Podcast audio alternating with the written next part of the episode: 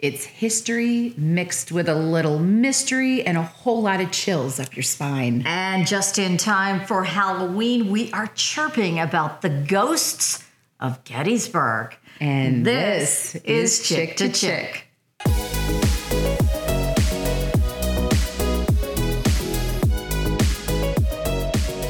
So I grew up about 45 minutes away from Gettysburg, and as a kid, we did these little bus trips sponsored by the Elks Club every fall to be able to go around Gettysburg. And the big thing was that it was going to be spooky and scary, and where do you go and what do you do? And I don't think I understood it and appreciated it as much when I was a kid. But, you know, later as I got older and then I had my kids, I started thinking about the fun of Gettysburg and the history of all of the ghosts. And I think it is so exciting. Of course, right now it's Halloween, so why not? Well, we already know that Gettysburg is chock full of history. Of course, it was the turning point in the Civil War, and that's what we think about. And we also have to realize that thousands and thousands of soldiers were killed on that battlefield. And they died when they were in infirmaries and in homes now, is what their homes. And there's a lot of talk that Gettysburg is haunted. I believe it. I've taken my son there, and I have taken pictures with a camera that I have taken pictures at night at other places, and the pictures are crystal clear. I take the pictures at Gettysburg. It's full of orbs. It's so cool. Yeah, it's really, really cool. So what's really going on there? That brings us to our guest today. Mark Nesbitt is a historian and an author. Mark, you've written so many books about the ghosts of Gettysburg. So first of all, talk to us about the history of Gettysburg. Well, first of all, hi, Flora and Carrie. Gettysburg, of course, is everyone knows the name, and it's because it was, as is considered, the watershed battle of the American Civil War, and it occurred on July 1st, 2nd, and 3rd, 1863, which is about in the middle of the American Civil War.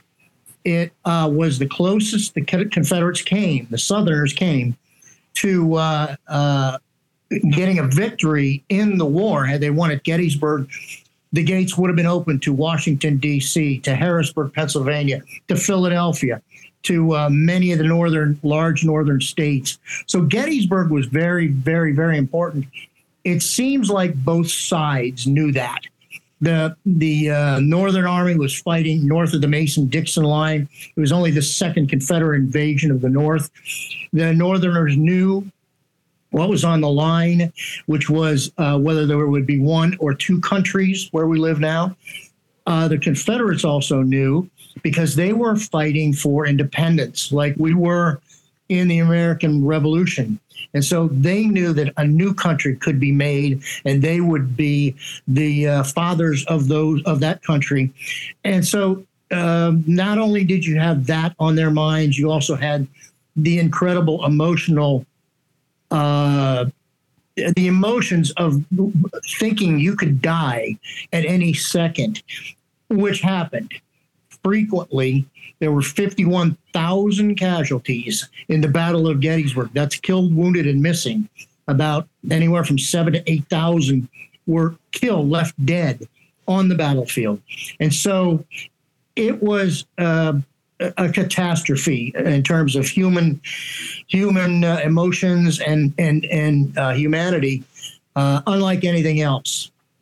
And so do you think that's the fascination with the ghosts in Gettysburg, not only the history that you provided, but knowing that so many souls 51,000 souls? Are they all floating around Gettysburg? How many orbs did you get? I had a lot of orbs on these pictures. So is that the fascination with it all, the death of it all, that people come back and they're just fascinated by all of it? I think, I think a little bit of it is, or maybe a lot of it is, because we, I sometimes give a talk on dark destinations. In other words, dark tourism. People go to places like Gettysburg and other Civil War battlefields, and also, internationally, Auschwitz and the battlefields of World War I and World War II. There is a fascination with that nobody can can really put their finger on.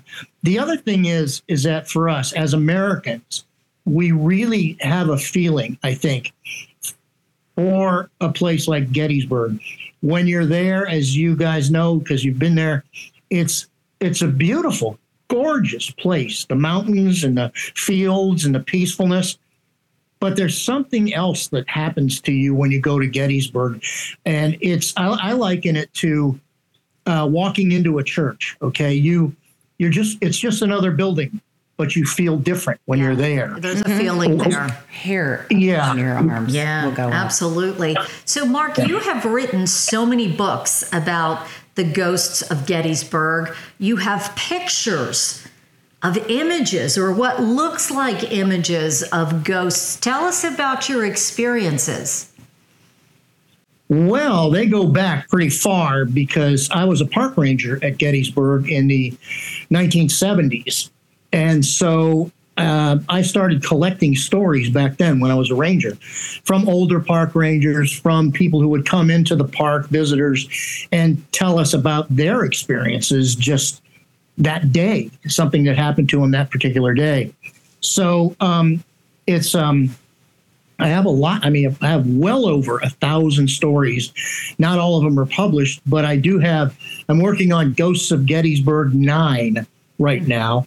And that's, and I have two or three other books that have to do with the ghosts of Gettysburg. But you know, so if you're asking me to pick out a favorite story, it's going to be tough because there's so many of them. But they all are.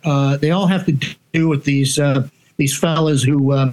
And you have to remember, it's not just 51,000 casualties from the battle.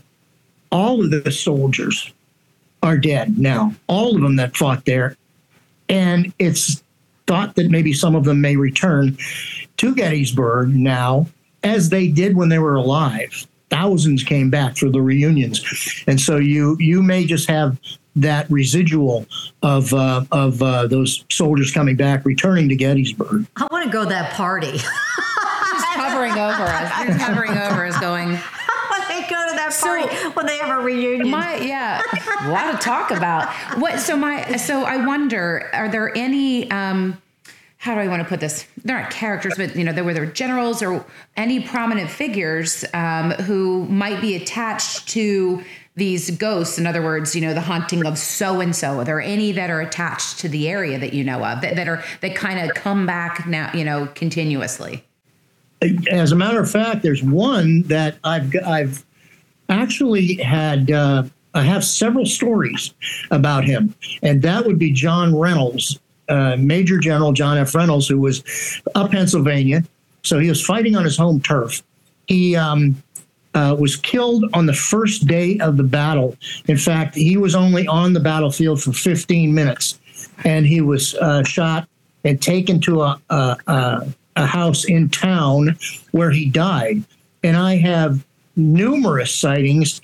And it's a lot of them are from people who wouldn't know John Reynolds. One was a seminarian who literally saw a figure in his dorm room, woke him up one night. And I showed him some pictures of John Reynolds, and he didn't know, I didn't tell him who he was. And he identified that. He said, out of the 4 or 5 soldiers that I showed him, he said that's the one I saw, and it was John Reynolds. Wow! So and he's also been seen in the house where his body was taken after he was shot, and so that also is a spot where Reynolds. I think Reynolds may have been visiting those two sites, and we can identify him by people. By people describing them. Yeah. Mark, you heard me say, you know, I've taken my son there, I've taken pictures, and they're full of orbs, you know, and you've got the doubters out there saying to me, oh, that's just light refraction or whatever, and it's not really anything of any significance. I think they're orbs. Are they orbs? What am I seeing on these pictures? I mean, it looks like snow. All through the pictures. Clean your camera lens. It's not the camera lens because I cleaned it and they're still there. What am I seeing on those pictures? Are they really orbs? Well, the jury's still out on whether the orbs are actual spirit energies or whether they're just, you know, lens flares. When you can tell when it's a lens flare, you can also tell when it's, you know, people will come in and they'll have a picture and show me a picture of just full of orbs. And they'll say, you know, I'd had more, but it was raining that day. So I can't, obviously what the picture they got is of raindrops and insects. You can identify those too. But I've seen faces in orbs. Mm-hmm. I've seen them react to certain requests that investigators will have for them. Please do this or do that. And they'll do it. So I'm not willing to, you know, throw out the baby with the bathwater. I think that there are some of the orbs are very mysterious, and they must be some kind of reflective or perhaps producing their own light energy.